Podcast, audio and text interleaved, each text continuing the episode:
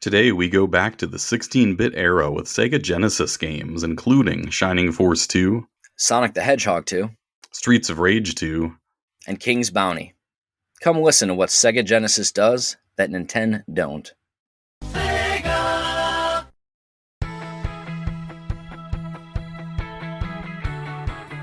Welcome to the Nostalgic Millennial Podcast, where we will nerd out over the shows, movies, books, games, and more that made us who we are today. Prepare yourself for a return to the 1990s on the Nostalgic Millennial Podcast.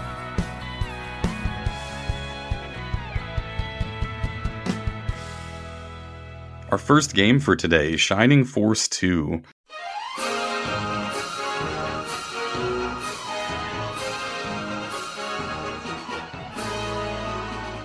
Well, listeners, this is going to be quite an epic journey that we're about to embark on together. Shining Force 2 is, for me, by far the most influential game of my life. And my journey to actually get the game, to acquire the game, to play the game, it took many winding roads and paths that at times ended in despair and in others, finally, in triumph. So before I get into everything, I just need to point out some basics about the game. These are all Sega Genesis games that we're talking about today, but Shining Force 2 is one of the defining games of that era. It was released in 1993 in Japan and then released the next year in the US. And this was classified as a tactical strategy RPG there aren't really that many of them uh, in general that you find on a lot of consoles, and especially back then, it was a bit rare. But being that this was Shining Force 2, there had been a predecessor that was a similar play style. Now, Shining Force 2 puts you into the position of having to save the world, which, of course, is pretty much a standby for a lot of RPGs. Uh, there's also a princess to save at the same time, so double stakes that we're dealing with here. Now, I think that this princess and your quest to save her is a lot more compelling than what you see in Mario, uh, because there are actually personalities to these characters. They're very well drawn. But your main character is a typical quiet, non speaking type character. Now, of course, nobody speaks in the game. It's all text. There wasn't actually voiced acting at this point in time. But you really get to shape all of the characters in the game because they level up, gaining experience points from defeating monsters, and they grow from battle to battle as they develop new skills. You can even find secret items to promote your characters to different classes rather than the default uh, promotion classes in the game. And ultimately, this spans a very long playtime for a game that's on a cartridge. It brings in elements of mythology from all around the world, even though this is a Japanese game, as most were at the time. It brings in a lot of Western type themes with castles and knights and kings and even references Native American mythology with a special ship that you get to fly called the Nazca ship. So lots of stuff going on here. And for somebody who was pretty young at the time, uh, this was maybe a year or two after release that I first encountered the game. So I would have been roughly seven or eight years old at the time it was a whole new world just opened up to me of all these different possibilities. So before I go any further explaining the game and really getting into my journey with it here, um, let me throw it over to Paul for a second. Do you have any initial thoughts about this game? Just your initial impressions, how you came to know it, that sort of thing? Oddly enough, and as crazy as it sounds, this game is of an equal impact for me as it was for you. It was arguably the most influential game of my childhood. And it's a game I've even picked up since I was a kid. And it was so impactful. The friend that initially lent us the game actually went by Chaz, a character in the game. His Facebook and everything went by Chaz. I know your username was because of, of this game. My brother went by Red Baron because of this game. And the soundtrack was so memorable. I still sing songs in the shower about this song to this day. Did you know that there is a symphonic recording of the soundtrack that exists? I feel like I should make one because I've got a pretty banger tune to it, but that's amazing. I it's so good. It's so good. And we loved it so much. I, I remember my brother and I, we even would go to the backyard and actually pretend to play the game live since we could only borrow it and we loved it so much, we wanted to play it more. And so I would be Jaha or a different character from the game, and we'd face imaginary monsters, we'd get experience, we'd level up, and we would just we'd go in the backyard and play it. That's how obsessed I was with this game.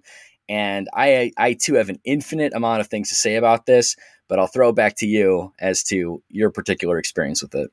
Well, I love that game, first of all, that you played in the yard. I wish I had thought of that. But yeah, it was.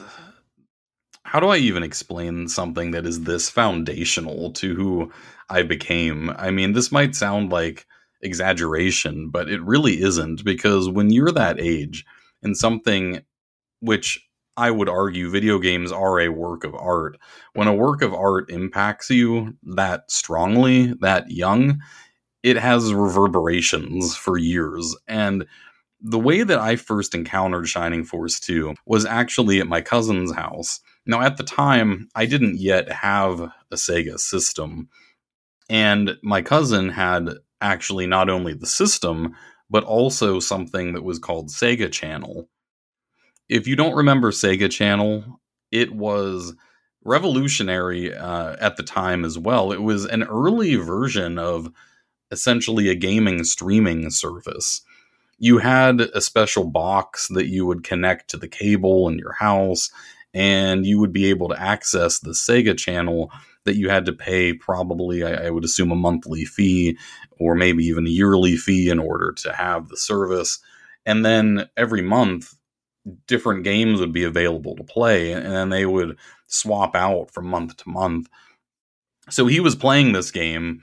I remember very clearly, as we all probably do, being down in the basement where the games were set up as they were in many people's houses, and playing Shining Force 2, or at least watching him play. Uh, Shining Force 2 being the type of strategy RPG that it is, where you move characters around a, a map and then strategically decide when to attack your targets a, on a turn based system, it is really a one player game. Although you can talk strategy with the other people there, of course, with your friends, and you know who you want to use to attack which character. Uh, because there is a lot to be done as far as planning your strategy and who you want to get experience points in that battle for getting kills on enemies and the like. But I mainly was watching him play, and I was just it might have been the music, it might have been the visuals of the sort of fantasy world that it's set in. Uh, it was probably a combination of all of these factors, but I wanted nothing more than to have that game. It became an obsession for me, and I was not able to have it for a long time until we got the Sega Genesis system, when you would assume that I could go ahead and get the game. Well, the problem was this was not an easy to find game. Shining Force 2 did not have a large print run within the United States. Now, in Japan, it's actually a best selling game, but in, in America, these sorts of strategy games, tactical games, they simply just weren't as popular as they were in Japan. So, by the time that I was hunting for the game, this was now probably at least two years after the fact from when it was released it didn't exist in stores. You simply could not go to a toy store and and buy the game. I spent a very long time hunting for it and I eventually had to go to rentals, okay, because I couldn't actually get one to purchase. Let me ask you a question. Is Shining Force 2 a good game to be experiencing via rental? Absolutely not. No, it's it would be like renting Skyrim. You don't do it. It's bad idea. you need to sit with it. No, absolutely not. You can't rent it. And I'm not sure. I don't remember if it even has a save feature that would trans like would transfer from card. I, am not sure if it you did it use codes or, and passwords or how did you access your game? No, it did not use passwords. It, it had a save battery in the cartridge. So whenever you would, and this comes into play later, so hang on to that idea. But whenever you would rent a game and you had a save file on that cart, you knew when you took it back to the store that some other lame kid was going to rent the game and delete your files. It was inevitable. So I played the opening part of this game, uh, probably from the very beginning up and through maybe where you flee Granseal uh, whenever the earthquake happens. That section of the game over and over and over again. But I could never actually get a like a a permanent copy of the game for myself. Finally, I found the secondhand video game store which again at the time I feel like there weren't that many of. There was one within my radius of my house that my parents would actually take me to. I put in a request at this store. Keep in mind I was probably 8 or 9 years old, something like that. And I put in a request at the store that if a copy of this game ever came in, to call me so that I could get it. Well, lo and behold, one day a copy did come in and I went and got it immediately, brought it back home. I played through the first part, saved my game. I was ecstatic. I was this is the best day of my life. Went to bed, got up the next day to play the game, and I was greeted with an error message from, if you remember at the very beginning when you're doing the menu, there's sort of this witch character that you talk to while you're selecting your file and everything. And the witch says to me, There's a problem with save slot, whatever it was, one or two. And then said, He, he, he, oh, it's gone. And then my save file disappeared. Well, I took the game back to the store only to find out that the save battery that actually allows you to save your progress had failed in the cartridge, and they had no means of replacing it. If this was to happen today, I could easily replace one myself with batteries purchased from eBay and a soldering gun. But back then, it, you couldn't even open the cartridge because they use special screws and screwdrivers to get into it to open it. So once again, I was thrust into the depths of despair, not able to play the game. Did you ever have a problem with a save battery failing back in those days? I do remember the witch message. Mm-hmm. well, it must have happened at some point, but I, you know, again, along with most of my other games, as our listeners probably know, we had a very close friend that lent us all our games, and so that's where I got the game from. And thankfully, I was able to play it through without an issue. And then later on, when I would replay it, and I probably replayed it every every few years, I used a ROM, so I didn't I didn't run into that issue at that point.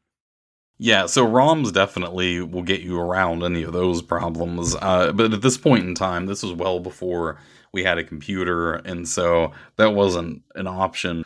So at this point in time, how long have I been hunting for the game? You know, this story has such a mythic place in my mind that I can't accurately remember exactly how long it was. But when you're a kid, it seems like your entire life when you want something that bad and you can't have it only and then to have it taken away essentially because now i have a broken cartridge of it.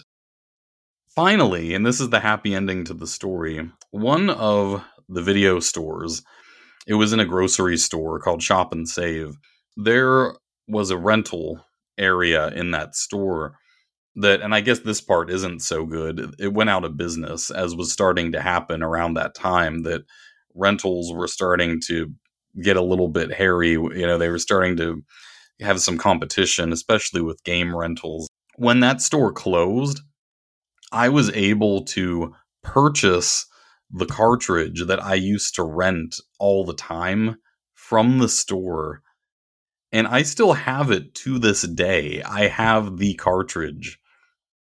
Yeah. I mean, this is a love story. I mean, this yes. is this is the notebook here. If you're a bird, I'm a bird. Wow. I'm speechless. I I mean, I wish that I don't even know how to process this right now. Like I it's it, it is really poetic. I mean, it works. It works. Yeah, yeah. Yeah, it works. The cartridge, the sticker on the front is damaged because it was a rental, so people, you know, messed it up.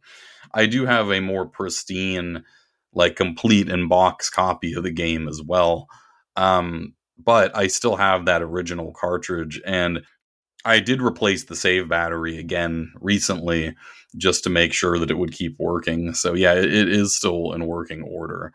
But the fact after all that and I'm going to just say pain because when you're a kid, this sort of thing like makes or breaks your entire world essentially. After all of that, to to get that cartridge, it, it was just poetic beyond words.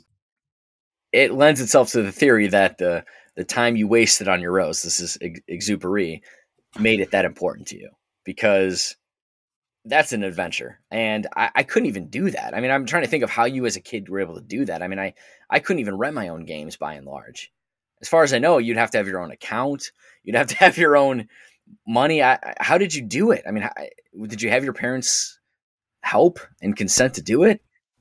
Oh yeah. I mean i didn't have any other option. Yeah my parents would run it for me. My mom in particular whenever we would go to the grocery store i would just like beg her to get it and then she would run it. Yeah, my parents had to pay for it. I mean, there's no way I could have gotten gotten it on my well, I guess some depending on how lax the employees were, if you just had the money and you told them like you know, I think it might have been like my parents like if they had a like a like a like a loyalty card to the store or whatever it was like i think they may have put it on the account like if you had the money but i think i always pretty much yeah had to have one of them get it for me. I take it that uh in your household renting was not really much of an option no i, I don't think i ever rented a game my entire life with gr- growing up i later did but nope, wasn't an option. Hmm. As I said, I, my friend was my rental. He was the one I went to. I had to use my friends to get rentals. And Did your brothers make you pay like twenty dollars in order to? no, thankfully that was nice. thankfully that was an isolated incident. Glad to hear it. It was an isolated incident. But so, but that's that's my whole thing uh, with you know the how I came to the game. I still have said almost nothing about the game itself, despite the little little bit at the beginning. But I feel like the most important thing and I do want to point out to the listeners just because we cover a game on this sort of episode where we kind of survey a bunch of them, that doesn't mean that we wouldn't come back to it in more detail, especially if there are requests. These where we're, these episodes where we're doing a bunch of games like we did with the Nintendo 64 it's more about our personal experiences with the games than getting into the nitty gritty of the game. So if that's something that you want to hear, please let us know. But I think what's important now is to hear from you because you said that this was equally as influential. We could we could do a deep delve into this game and pretty much all these games. When we talk about it, I mean, when we have these very personal connections with these games, I mean, this is like, especially because you're kids, you have so much free time we're talking months and years of our lives devoted to this. I mean, this is a game that we can deep dive each character, how we how to build them, utility in each boss fight. We could do different runs. The possibilities are endless. Yeah, I and, mean they are totally. And there's uh it's and it would be a joy every bit of it because it's just such I I I argue that this is for me I'm not going to claim objectively, but for me, this is the greatest game of all time. So I could go on about it forever.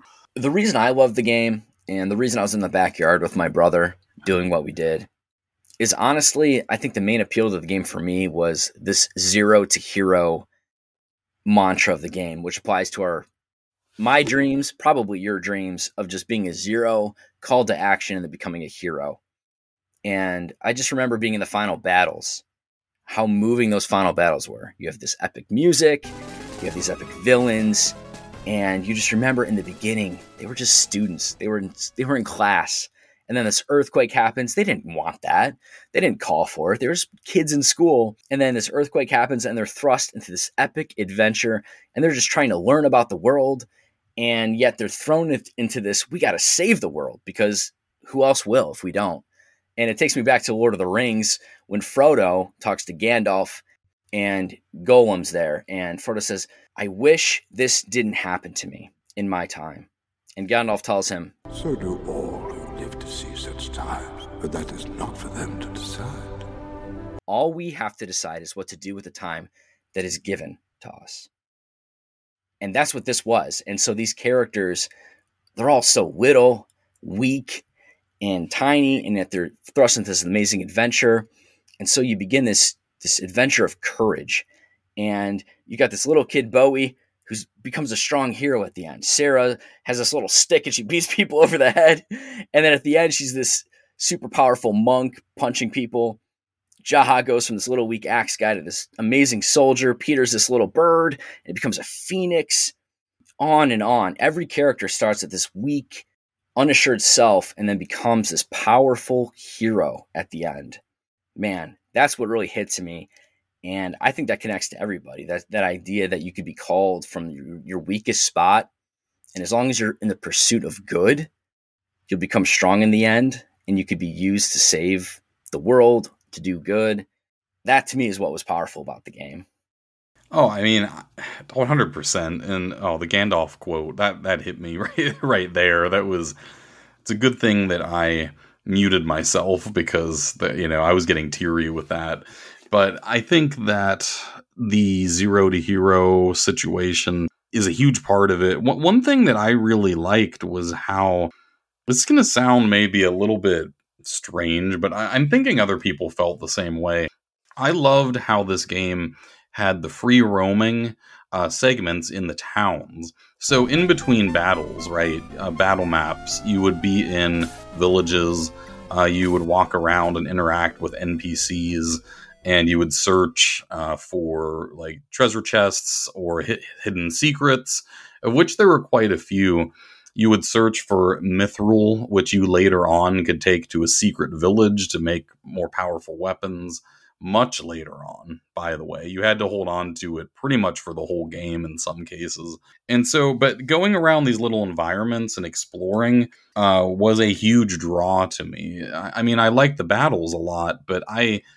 I wanted to inhabit the world that this was set in. And this is well before something like Skyrim, where you're walking around a fully interactive environment. So it's a top down view and you're looking at your little guy on the screen walking around as he goes and enters buildings and talks to people. The sounds are still so ingrained in my mind, like the satisfying noise that a door makes whenever you walk through it. As a kid, I just wanted to live in that fantasy world. This was well before I ever read like The Hobbit or Lord of the Rings that I was experiencing Shining Force 2 in the form of this video game and these fantasy creatures like elves and goblins and everything that comes along with that.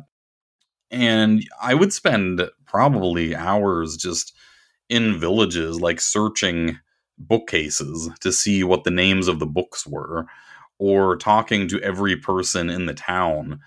Uh, when you start the very beginning, one of the most memorable things is, like you said, you're in a school with your classmates and it feels like this could be my life. I'm here at school.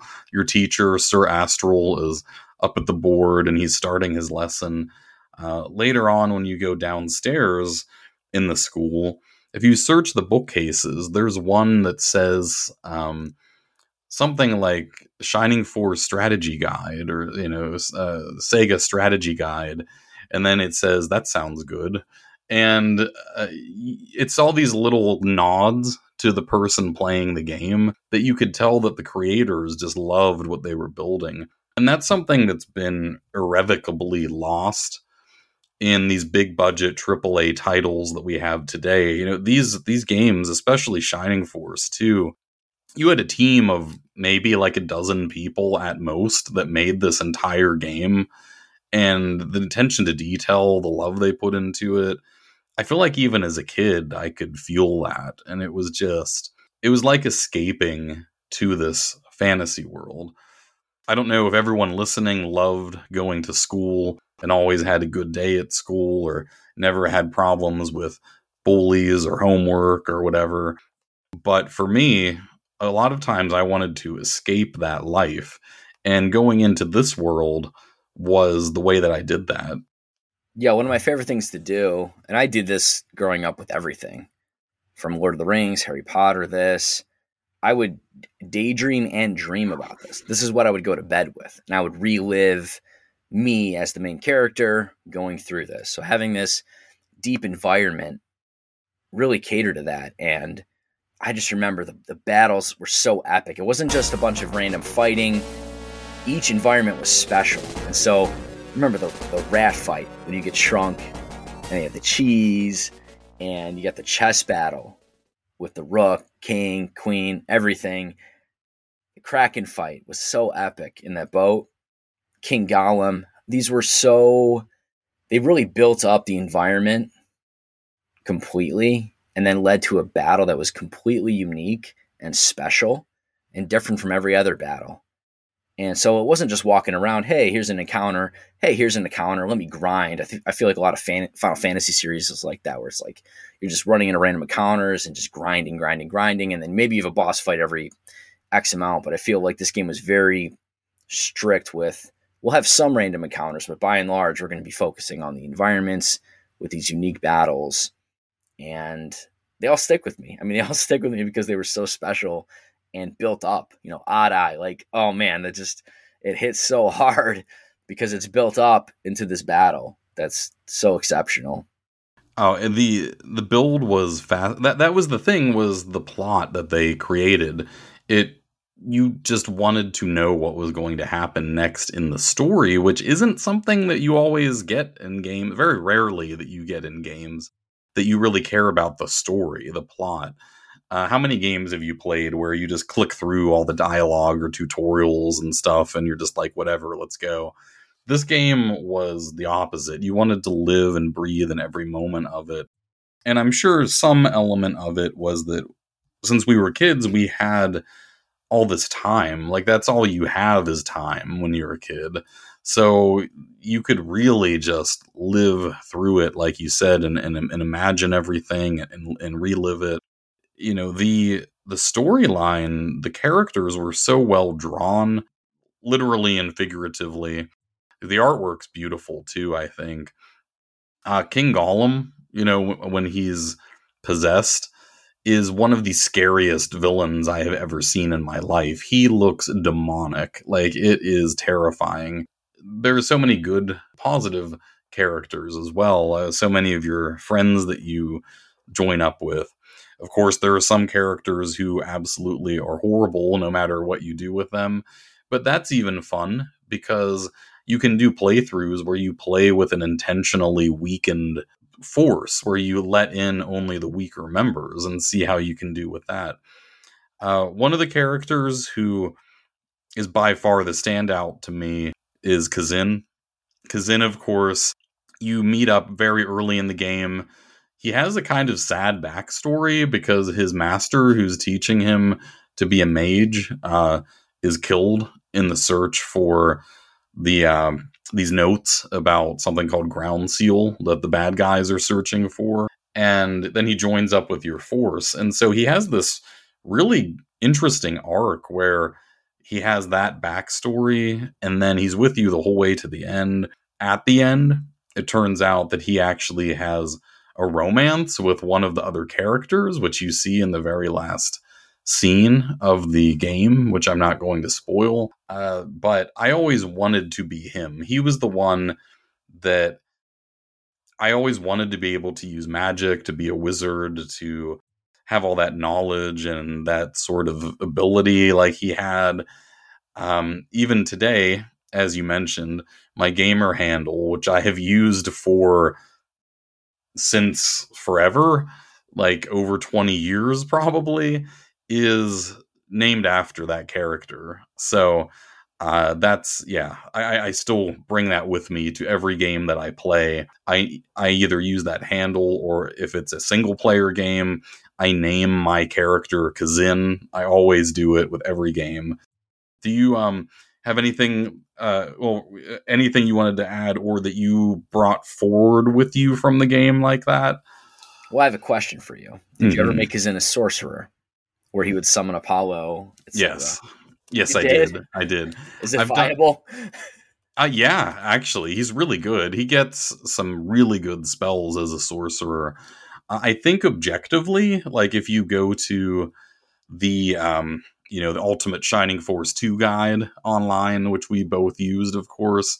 I think objectively, if you look at stats, um, uh, Tyrin is better as a sorcerer, but Kazin is just cool. He has a cooler backstory. He looks cooler. Um, I do prefer to use him as a wizard and use his blaze spells. But if you go sorcerer, yeah, he's he's very good. He he gets really good really good spells.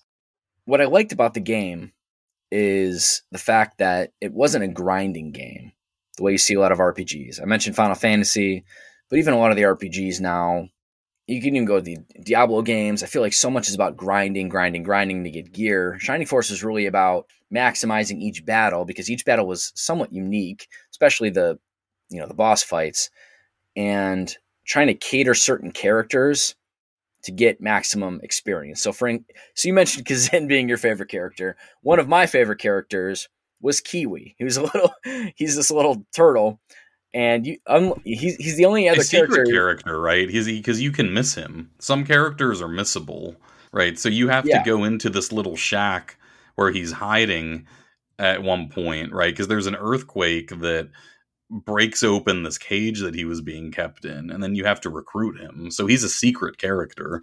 I, I, he was really cute. So that's why I would always pick him. And I was always curious because Slade, I mean, Slade becomes incredibly strong. He's he's an example of a weak character in the beginning that once you level him up, you feed him a little bit, he becomes really strong. So I was like, hey, Kiwi's like that. Now Kiwi though is really difficult to level up because Kiwi is hitting for maybe like one or two damage a shot. You know, he throws his little like crown. And so you have to almost orchestrate your entire fight around dealing just enough damage to leave him alive and have Kiwi get the kill. Because in Shining Force, attacks, you get some experience based on the amount of damage you deal.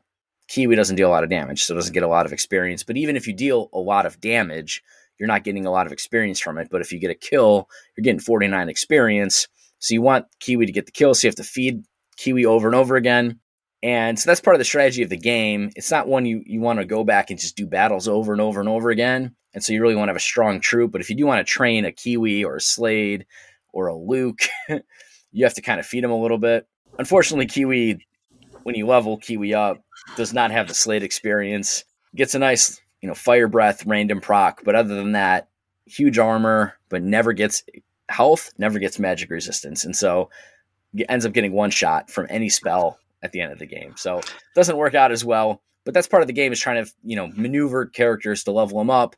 And with Slade, you get really low risk, high reward for someone like that. And and that's a lot of it's party building and strategy, not just in winning the battle, but also how you're gonna use your troops. Obviously, unless you're talking about Karna, which we will get to later, that's kind of the the rule of thumb. Oh, definitely. I before we get to Karna, I'll just mention uh, the way that experience works, I really liked. And when I would play other games afterwards, the experience systems would often frustrate me because they didn't work like Shining Force. Each level is always out of 100 experience points.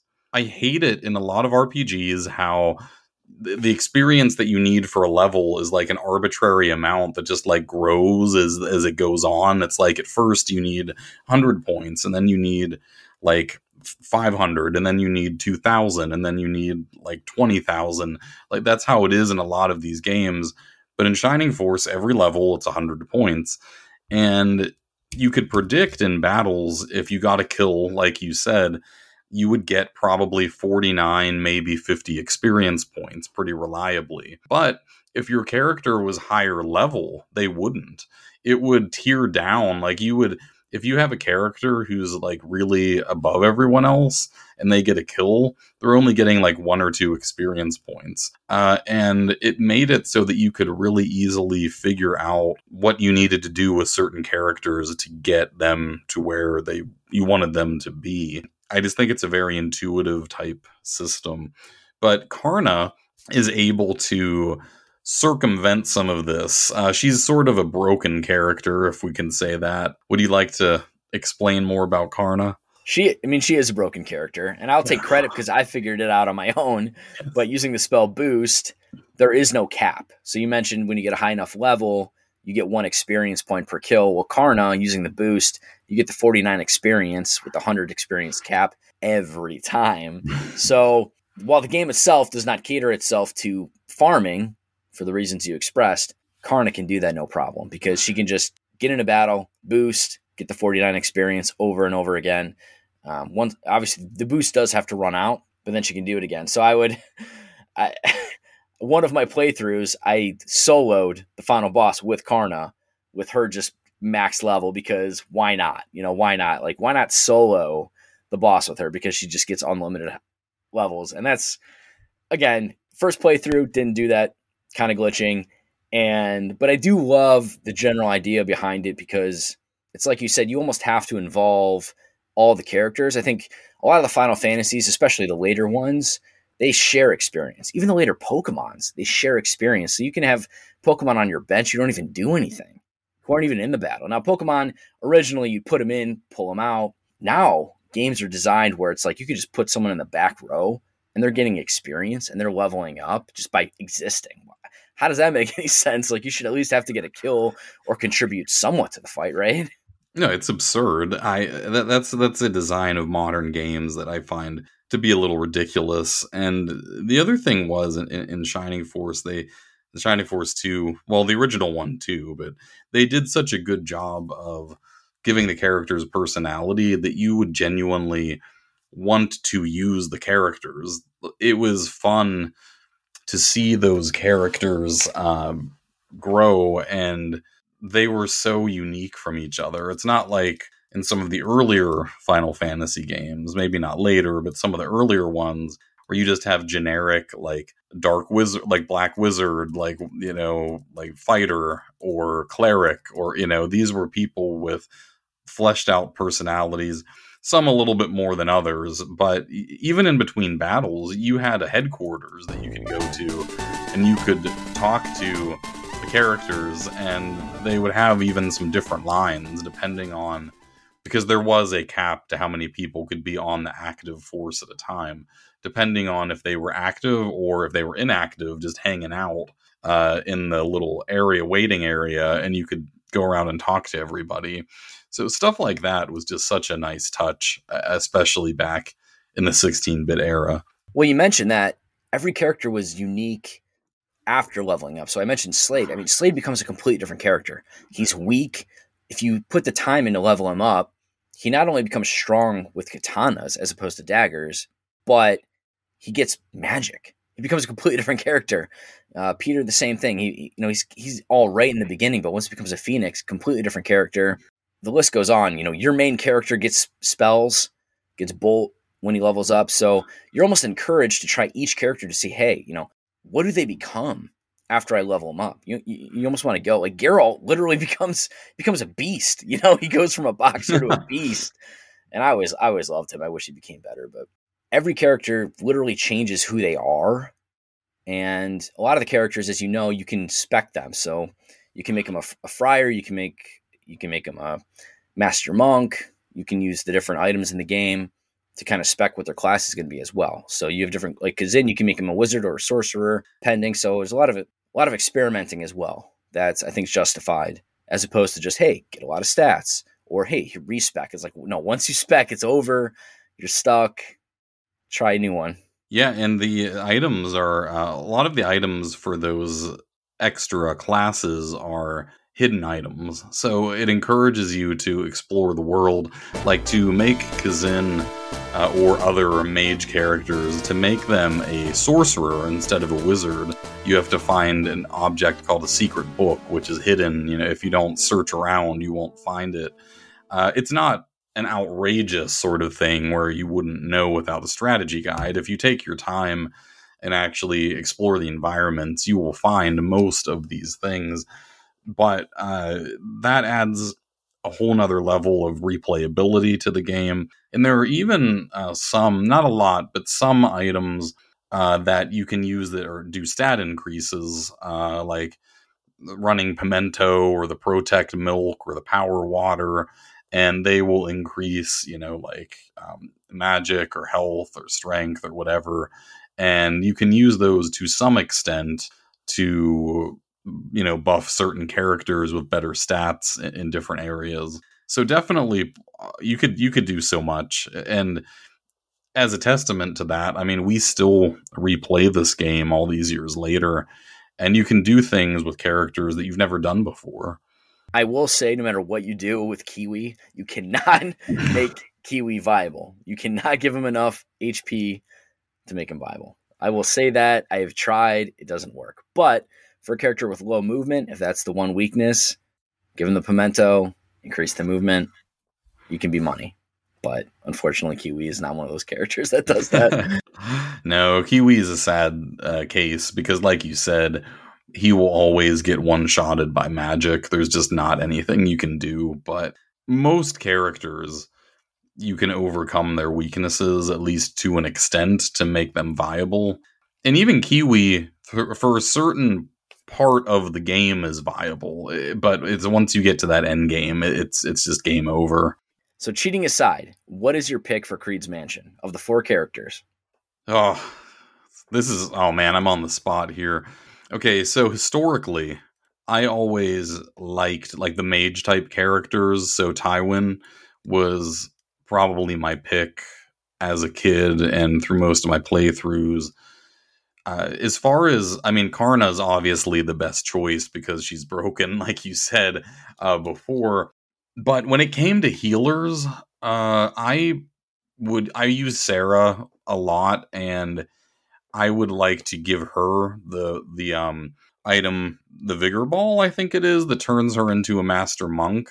I would use that on her statistically, I don't think that's the best choice, but I liked her character. She's with you from the very start. And so I would focus on her a lot with that. And then toward the later part of the game, you meet another character. She's also a secret character named Sheela that I would use with Sarah because they're, and then they're both master monks. So it's sort of I didn't really use Karna uh, back in the day. I, I, I, skipped over her. So, what would your pick have been from Creed's Mansion? I would always pick Tyrin just because of his strong mage spells. I didn't really value another healer. You were, you had Sarah at the time, and Eric, the the centaur character. Never would ever play a centaur character. I've tried many times to make them work. They don't. I know you get the lance at the end, the evil cursed lance, but it never worked out for me. And I feel if you're going to do it, you might as well use Chester, but even he's pretty weak. Randolph, I honestly, I never really played him. I mean, I, I felt that with the Red Baron and Jaha, he didn't really fit, but he might be viable. And that's where I'm at. What about you? I agree. Uh, Centaurs were just not that good. Uh, as much as you might try, I just find them underwhelming. Their defense was never high enough, and yeah, they just weren't that great. Uh, you know, Randolph, I, I would just roll Jaha instead. Uh, so ultimately, you, you can go back and get everyone that you leave behind. Uh, it happens much later in the game that you can actually get back there. So you would need to grind them to get them up to level at that point in the game. But it is possible if you really want to. I would always go back and pick them up, but I would rarely actually make like get them leveled to the point that they could be in my end game force because that's where you're at by the time you can return. So next up, we're talking Sonic the Hedgehog 2.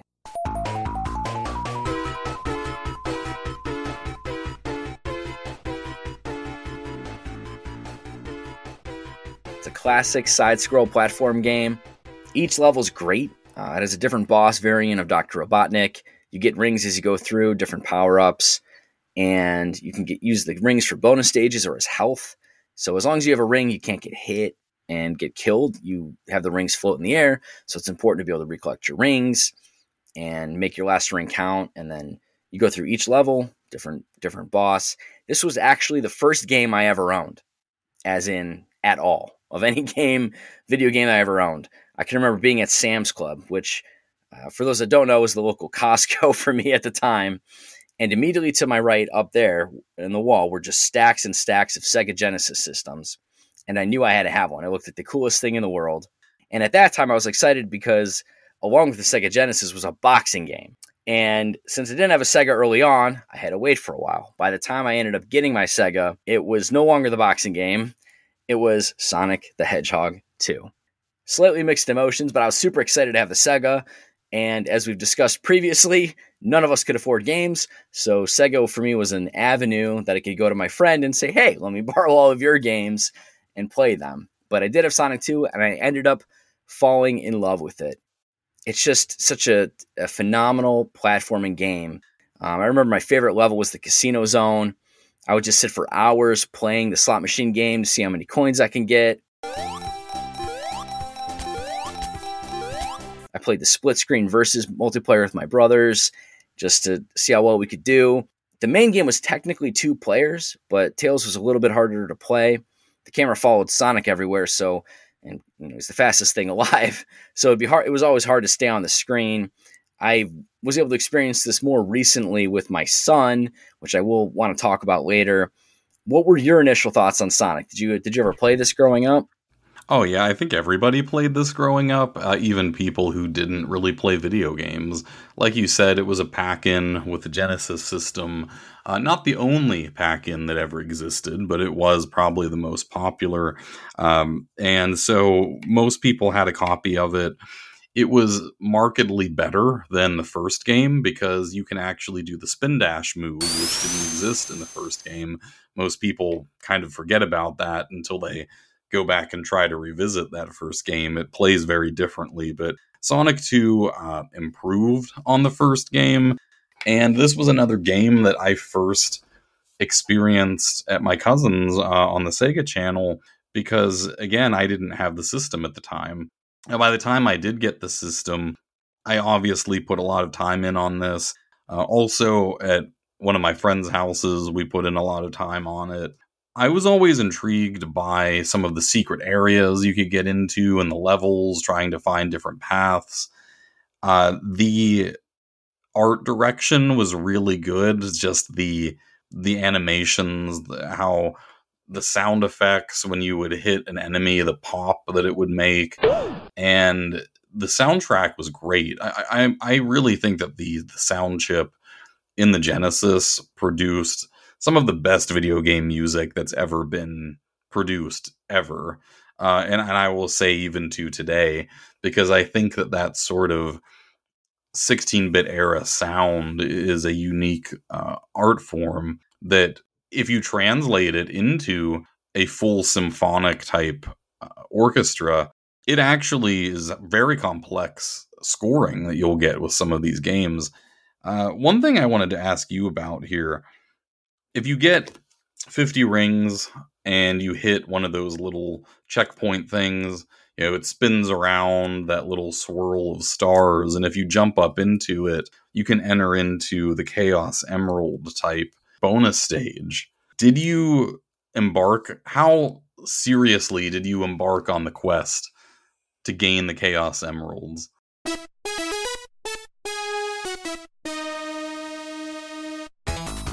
Have played a Supersonic, and he ends up he's pretty OP, but his time, the time you get to be Supersonic, is dependent upon the rings you have. So he drains your rings over time.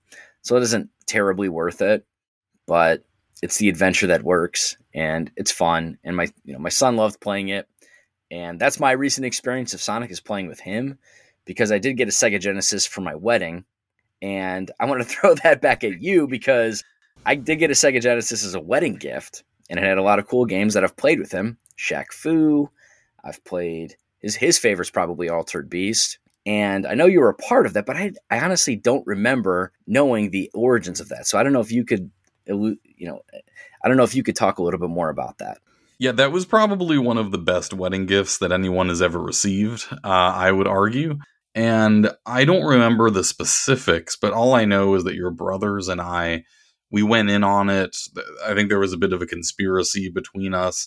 If I'm remembering correctly, we may have gone over to the old cash and culture that was by the college where your wedding was at, where where we went to college. I think what happened was that we all went over there and got one and got some games that went with it and then brought it back. I, that must have been the only way that that could have happened. Which I hate to uh, to say, uh, that store went out of business um, a couple years ago around the time of the pandemic. I think it still exists as a website, but the physical location is closed down. Wow, that's heartbreaking. I will say though that it, that gift has left a lasting memory. Oddly enough, in preparation for this episode, my son, before I started, asked me, "Hey, Daddy, can you set this up?" And I said, "What do you want set up?" Sega. And he hadn't played it for months, but he wanted to play Sega, so he's playing Sonic Spinball now, and he loves it. And part of the best part about being a dad is reliving the memories of games like Sonic and his innocence and joy with it. And I mentioned a little bit about Tails and Sonic and how that worked and how it's difficult to keep Tails on the screen. He always wanted to be Tails. He never wanted to be Sonic. I think for him, it was a little bit too serious and he was a little bit too nervous to do that. And so he'd be Tails, and I would wait for him. If Tails goes off the screen, because the camera only follows Sonic, if Tails goes off the screen, he ends up teleporting and, flo- and, and like floating down where Sonic's at. So I would be patient. I know there's a time limit and I'm very competitive, but I would wait for him and he would he would love to chime in at various points in the game. So in in the hilltop zone, he would like mm-hmm. jumping on the earth and crashing down into the tunnels. He at the end of a boss fight, he would like always like to jump on the button and save all the animals. He loved doing the ring races that you mentioned. That was his favorite part. And I, I personally hated it because I knew he would never get the actual emeralds because unfortunately he's with me and he's hitting the mines and stuff, but I'm cheering him on. I'm making sure he's having fun. I'm congratulating him, encouraging him, etc. But I know he would hit the mine, so we would never get the emerald and I'd lose the 50 rings. And I was like, but I, I would oh, never tell him that, obviously. and until he's just, much older, and then someday he listens to this podcast. You know? yeah, listen to this podcast and say, oh so, "Oh my gosh!" But so he can understand all the sacrifices that you made. I, I honestly, that would be tough, especially as I know you are very competitive with your games. You know that that's that takes that probably takes a different mindset. You know, it's a completely different mindset but I want to make him enjoy his games as much as possible. I want the games to serve happiness, connection with me, something to talk about, and build his confidence up. That's what I use them for. I never want to, as competitive as I am, and it's hard for me to separate it, but I do. I will say this though I wanted to beat the game, and I've never beaten the game. And part of the difficulty is he and I would get to the end and I couldn't farm to get extra lives, and so I'd have to go face the extra boss, you know, the the end boss rather, and I wouldn't beat the boss, and it was you spend hours playing it. You want to you want to beat the game, man. You want to beat the game, and I couldn't do it. And the issue with the games back then, of course, you know, you have to beat the entire game, and and Sonic, you're going through nine plus levels to get to the final boss, and then you have the opportunity to learn the mechanics. Unless you want to go on YouTube or some kind of other walkthrough, which I didn't do, that's how you learn the mechanics of the boss in a platform. You have to go through the entire game to learn the boss at the end. There's no practice mode, there's no checkpoint, there's no save point. And if you don't know the boss and you die, you restart the entirety of the game. Pretty problematic. And so, oddly enough, this competitive nature of me, it does exist. I can't separate it. Well, I do separate it, but I can't ignore it. And so when my family went away last summer for a, a few days, I said, on my bucket list was I'm going to beat Sonic the Hedgehog 2. And so I went at it and I, I did the end and I said, okay, we're going to get to the end. And I actually found out on my own on Unlimited Lives.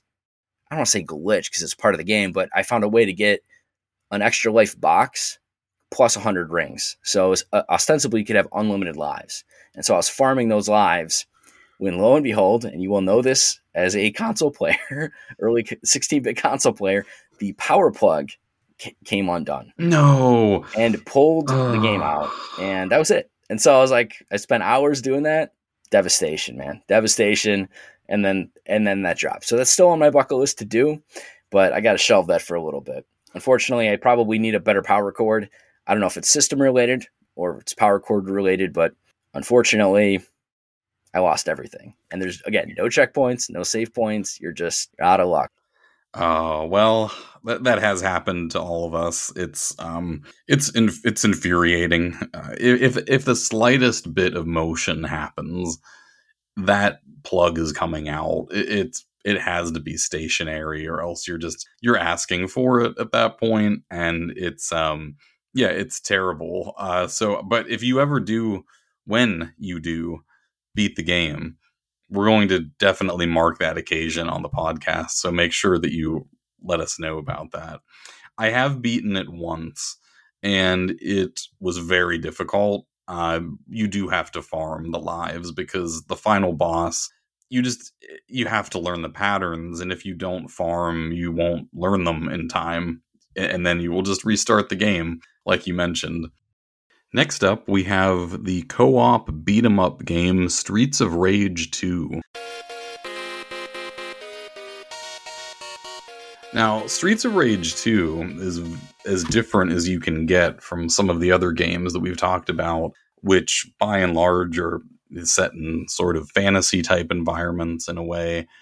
This one it is in the gritty streets of an urban type environment. Uh, the entire idea of the game is that you're fighting your way to this boss at the end, and you're just taking on thugs left and right. Uh, they are random in many cases, nameless or at least generically named type characters. There are bosses that have special attributes and moves and looks to them, character sprites to them but ultimately, this being a beat 'em up, it's just about having fun. It's about walking through waves of enemies, just giving them beatdowns and picking up items to use. There's a whole host of weapons that you can find at your disposal. They have knives, they have lead pipes, katanas, even grenades that show up at different points. And there are destructible parts too bits of the environment, like different trash cans and things that you can punch, and items will drop.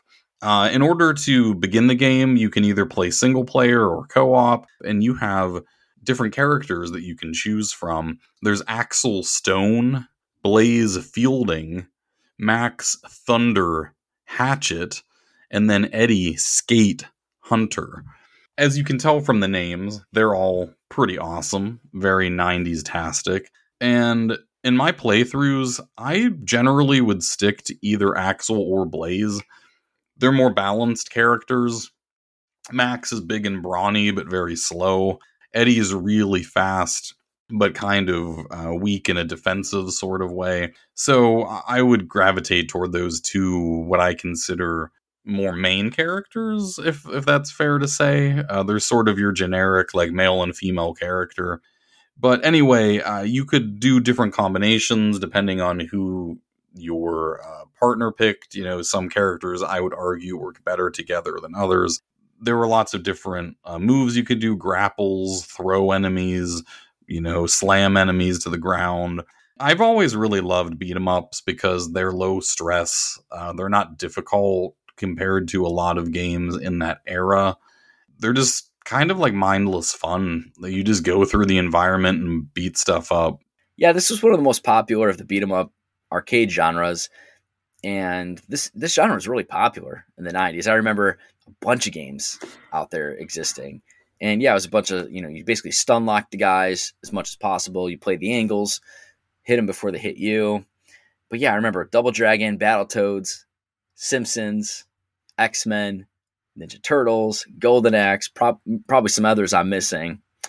And this is this is one of my favorites, and I just love the co-op aspect of this game as long as all the others. You know, I mentioned Sonic recently about Tails and how frustrating that was to try to play it.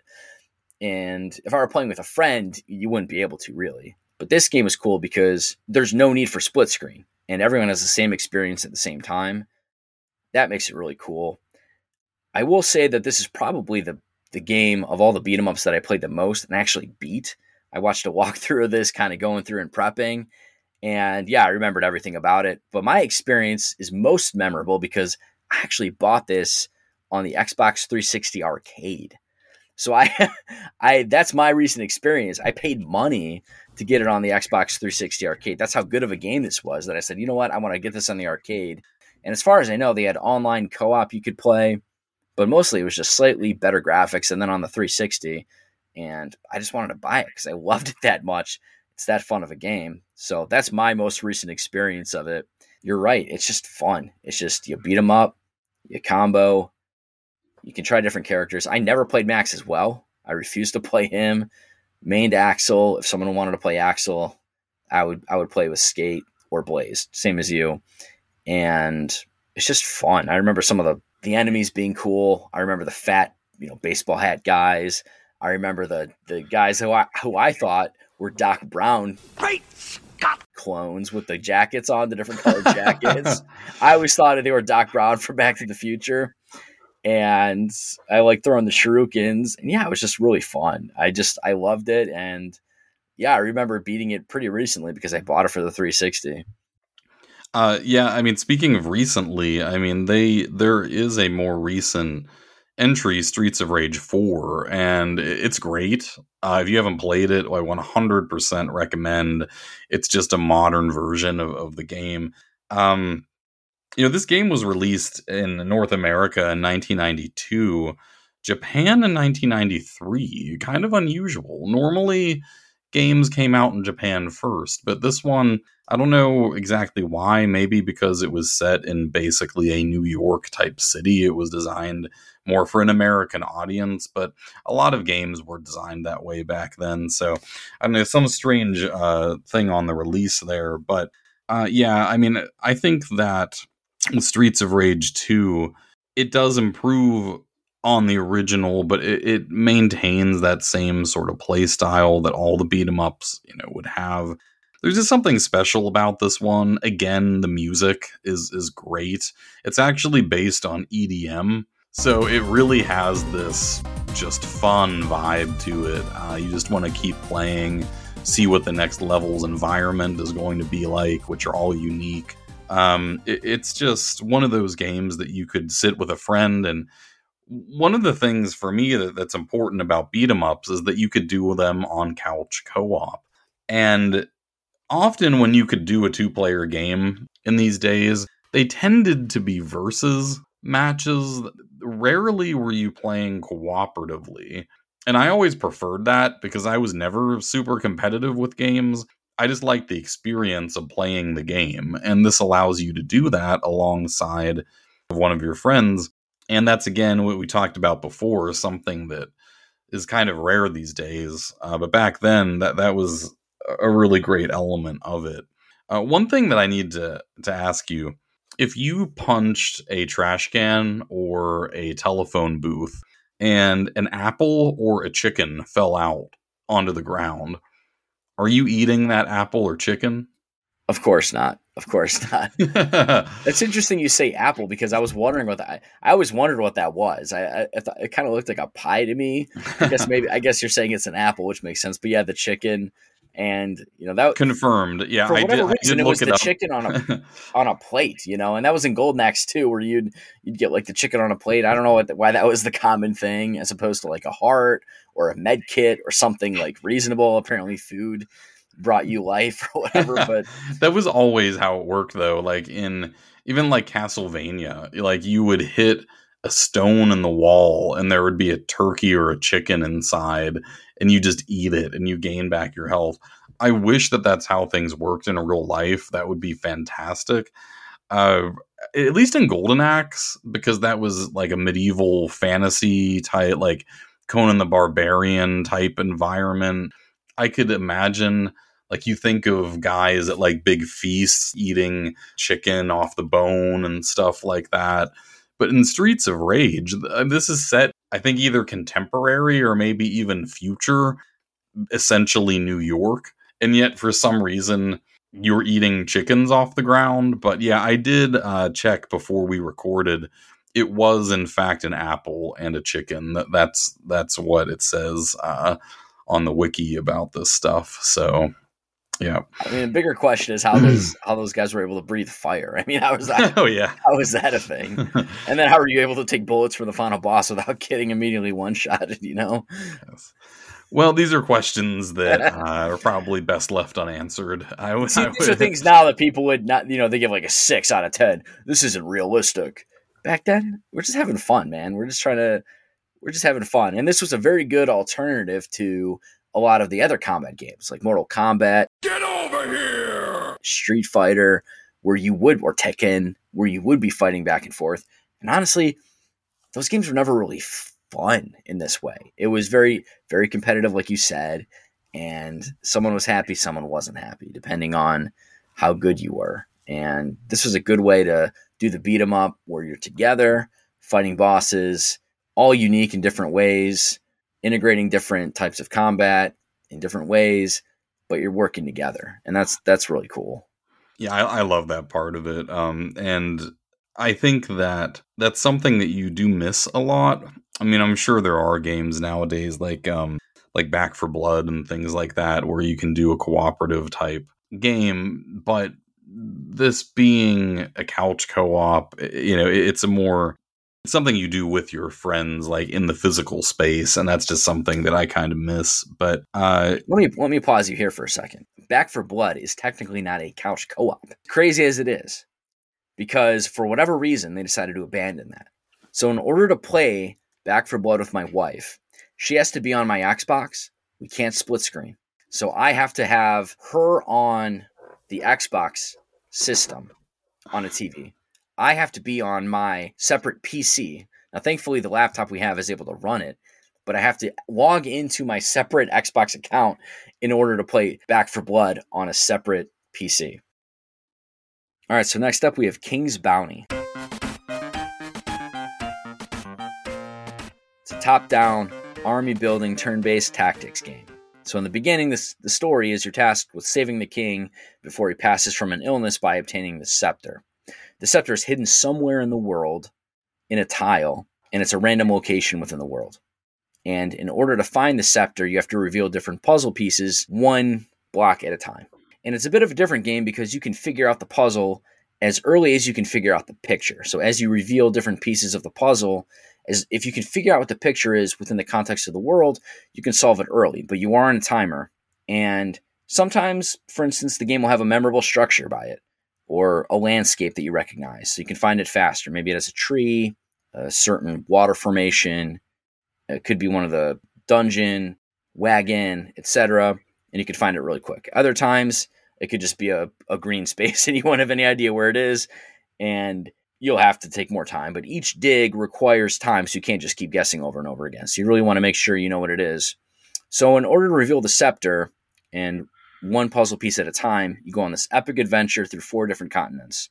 There are 17 different villains you capture, as well as different artifacts. And each villain capture or each artifact that you gain reveals one of the tiles of the picture. And the main game is to help capture the villains. You recruit troops from a variety of different races, you build your army, then you fight the battles. That's when the, that becomes turn based. So the exploration part is actually live where you're walking around, you're trying to dodge the different units or engage the different units depending on what you want to do. But when you actually fight the battles, it's turn based. Did you ever play this game? Okay, this is one that I did not play or even know that it existed back in the day. Um, and, and, that's really strange because this is exactly the type of game that I would go for. But somehow I just never encountered it. I, I did look into it and I saw that uh, it was based originally off of a DOS game that was released in 1990, and then the Genesis version came out in 91. And it looked like they did make a number of changes and probably even improvements to it in doing that transition. The only thing I can think is that this is certainly a much older Genesis game, and uh, you know, I, I would have been four years old when it was released now, but you still encountered it somehow. And so uh, I did eventually play it when you told me about it you know, in college that, you know, it, it was an epic game and that I needed to go through it. But how did you encounter the game? Where did you find this? Well, this is one of the games. So, again, I keep mentioning my friend who had all the games in the world that we would play. This was one of basically two games that he would go to Blockbuster and rent. And so the other game was Might Magic, which I could talk about a lot. And that was a cool game because we each had a different character we were named after, so we felt like we were part of the the journey or whatever. But basically, he would go to Blockbuster on a Friday, see what they had, and you mentioned Shining Force in terms of getting the game and having to do it multiple times because you can't beat it in one sitting. And so these were the games we kind of juggled back and forth for a long time, where it was like, hey, what do we have? And so King's Bounty, Might and Magic. So this was one of them. That's how I was exposed to it. And then obviously going back, playing the ROM. I think now it's even an, an abandonware game you can get. But that was my exposure to it, was just from my friend, one of the games that he was able to experience. It's interesting that you mentioned uh, Might and Magic because I was reading a little bit more about this one uh, because while I have played it through, it's been a long time, and there were a lot of people comparing it to Heroes of Might and Magic and saying that it was sort of a progenitor to it in in the way that things uh, developed with that series. Uh, what are your thoughts about that? I disagree with that assessment. I actually I, I want to talk about King's Bounty in the context of Heroes of Might and Magic because I think those are similar. Might and Magic's not similar at all. I mean, there's there's no army building, there's no turn-based combat in the same way uh, where you're dealing with tactics, and Might and Magic's more like a Final Fantasy game as opposed to a tactical game. And King's Bounty, honestly, is very similar to Here's a Man- Might and Magic. I think Heroes of Might and Magic makes King's Bounty better, and I'm a huge fan of Heroes of Might and Magic Three. I could, you know, we'll do an episode on that. It's one of my big games. It's a game I recently played. Doing the again, there's a lot of stuff I can talk about, um, but a lot of the issues I have with King's Bounty are honestly fixed by Heroes Might and Magic 3. So a lot of King's Bounty's exploration is just you're wandering around and you're running into like a treasure. And that's basically the thing you find treasure chests, but most of them are identical. It's just gold you end up distributing to the peasants. There's not a whole lot of truly unique items or tactics in terms of roaming around. You're just trying to find as many chests as you can to get your distribution up, which lets you recruit more units. And Heroes of Might and Magic improves that a lot. Now, the crux of the game is you're trying to recruit an army to fight these different villains to get the scepter pieces. And so it's divided into different camps. And I don't know offhand what they're called, but basically there's the cave units, which are like the dragons, or you have the wagon units, which are like the nomads or barbarians. You have the fairies, fairy hut, which is like a tree, which is your gnomes and your fairies and your druids. You have your dungeons, which are your undead creatures like your skeletons, vampires, demons. And so you're going around collecting all these different troops to try to make the strongest army you can. Heroes of Might and Magic 3 has it where instead of roaming around, you're building it within your own castle. And instead of having the live exploration of King's Bounty, which is really just dodging different creatures, you have turn based movement. And instead of just finding random treasure chests, which don't really do anything, you're getting unique items, unique encounters, unique experiences. King's Bounty is basically outside of the different artifacts you collect, which are just one time stat bonuses, there's not a whole lot of uniqueness to exploration. Really, you're just the coolest thing about King's Bounty is when you find the map to the next area. So when you're in area one, you go to area two, to area three, to area four. Those are really the huge chests you get, as opposed to Heroes of Might Magic, where, hey, wow, you get this really cool sword or this really cool item or this really cool encounter. Don't get that in King's Bounty. And part of the issue with the villains, I love the villains in the game because they have cool stories behind, at least in King's Bounty, cool stories behind behind who they are. But the actual encounters with the villains, there's nothing special about them. I mean, they try to cater the current the units in the game, I should say, to what the person is. So, you know, an undead villain will have undead creatures, etc. But the actual villains don't really influence the combat at all. There's nothing. They don't cast spells. They don't. You, you don't attack the villain itself. You're just attacking his army. Heroes Might Magic 3 says, hey, we're not going to do that. We're also going to have each battle have a hero that's unique. So, the, so each hero is going to have unique spells, unique items, etc. So I think Heroes Might Magic 3 honestly improves on King's Bounty in every way possible, but it doesn't depreciate the beauty of King's Bounty and what it was. And it, I think King's Bounty paved the way for of Might Magic 3. But yeah, I don't connect Might Magic at all with of Might Magic 3, despite the the name.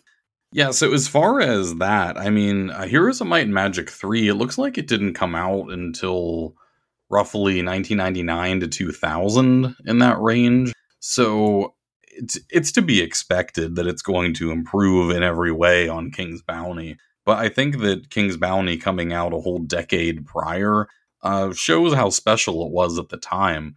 And another thing that I wanted to ask you about it when you select your hero class to start, you have some options Barbarian, Knight, Paladin, Sorceress.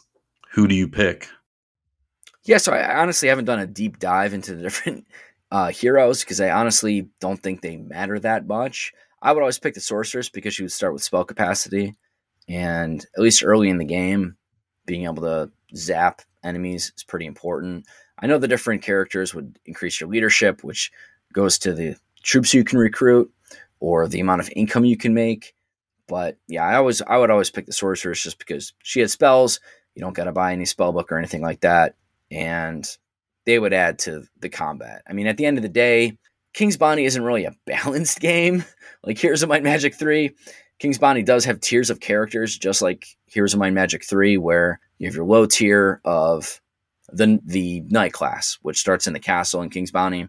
Uh, Heroes of Might Magic 3, same thing. Each different class has a tier. Usually it's a different color dragon or whatever, or Titan, etc.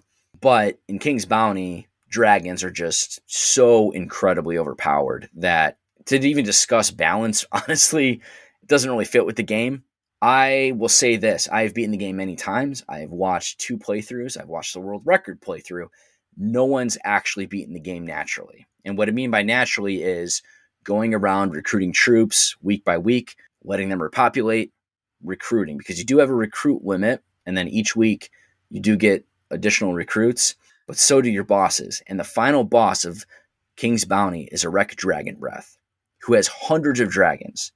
And they're so disproportionately stronger than everything else. And they're immune to magic. And they can fly. So you can't kite them. You can't use archers to move around them. And they're just so much stronger than everybody else. And unfortunately, in King's Bounty, the dragon spawn is you basically have one dragon spawn. You have to try to go there week in and week out. And Erek Dragon Breath gets extra dragons too. So you yes, you get additional troops from every other spawning place as well. Dragons are just that much better than everything else. And so I've never been able to beat it straight up. And so what you end up having to do, and I was able to figure this out, is there's a spell called Raise Army where you raise knights and then you raise knights and you raise knights and you just you buy a hundred of those spells over and over. You raise a thousand some knights. They end up being out of control. That's the that's the down you know that's the downturn of using that is they're out of control but then you use a calm army spell and then they're fine and you go fight Erek dragon breath and you beat them with a thousand knights. So it's a, it's a che- i mean it's a cheese. I mean it's a cheese but i don't know how else you can beat them because dragons are that much better than everything else. There's no other way to really beat them in my opinion. I've never seen it. I don't think you can do it. And while it is cheese it's necessary again you can't even use spells against them and I think it's designed that way, maybe because in essence, again, I mentioned the puzzle. So Erek Dragon Breath's in the center of the puzzle. He's the last puzzle piece you need. So ostensibly, that's where you're digging, right? So it's a tile based game. And so when you want to search for the spot, you're going to go where Erek Dragon Breath is. That's where you're digging. So you don't really need to find him as long as you can write. I mean, I don't know what piece he would be in that you're digging in that would be so such a unique piece that you wouldn't have figured out the location of the spot to dig without him. So I think it's just more of a you can do it if you want to because he's he's cool. It's a cool fight and you feel more accomplished, but you don't need to do it. And I, I think it was designed that way, unfortunately, but it's completely imbalanced. I just unfortunately the end game, you know, it, it's it's balanced up until that point. You can have really cool fights, really cool units trying to balance between your vampires and demons versus your knights and cavalry and your ogres and trolls and all these different cool fantasy characters up until Erek Dragon Breath because he is the dragons are just insane. They're just so much better and they fly. And you can't beat that. Well, I mean, that wouldn't be the only game that has balance issues, especially from this era. Uh, you know, there was no such thing as patching in these days. You know, nowadays games come out completely broken at launch and people will buy them anyway because well they'll patch it later they'll patch it later and while patching is great because it lets you get updates uh, make the game better it, it has led to that problem as well of these unfinished products coming out but back in those days uh, you whatever the cartridge was, that was it. It was game over. Like it, so not to say sometimes broken games didn't even come out back then because they certainly did, but generally if a game was programmed to be a certain way that was intentional, I would argue and so probably with King's Bounty for whatever reason that was a choice that they made. But I feel like overall, I mean, the whole experience of the game like you said is more balanced. It's really just sort of that end game where it goes off the rails a little bit. Still something that people should check out, especially if you're interested in this sort of you know the sort of strategy top down recruitment type idea. I mean, it's a pretty unique game for the for the Genesis. I, I can't think of much else that's that's similar to it at all. Yeah, he. I think he might be the first boss that even has dragons. To be honest, I mean, at least to that number. So it basically goes from almost no dragons at all to him. So basically, yeah, up until that point, you're getting a really balanced game where you're managing an army, trying to recruit as many as you can from whatever camps you want. It's cool to explore all the different units, and they all have different abilities and different strengths and weaknesses. And it's fun to explore and try them out and just try the different combinations. Again, up until Erek Dragon Breath, really fun game. And I know we talk a lot about soundtracks, but man, that that soundtrack's banging. I, it's it's phenomenal. I just I could listen to that on loop, and it is a loop. I mean, it's basically a it's a few songs on loop, but they're amazing, and it just keeps you keeps you in the mood, man. I, I love it. Well, those are all of our games for today, but there are many, many more from Genesis, the 16 bit era in general. So maybe if you experience these for the first time, or if you, like us, have all of these memories from the past, let us know on social medias. Tell us your stories, your experiences, and we'll catch you next time. Follow us on Instagram at the Nostalgic Millennial Podcast and Twitter at the Nostalgic MP. And don't forget to send your comments and questions, which may be featured on a future episode. Until next time, when we return to the 1990s.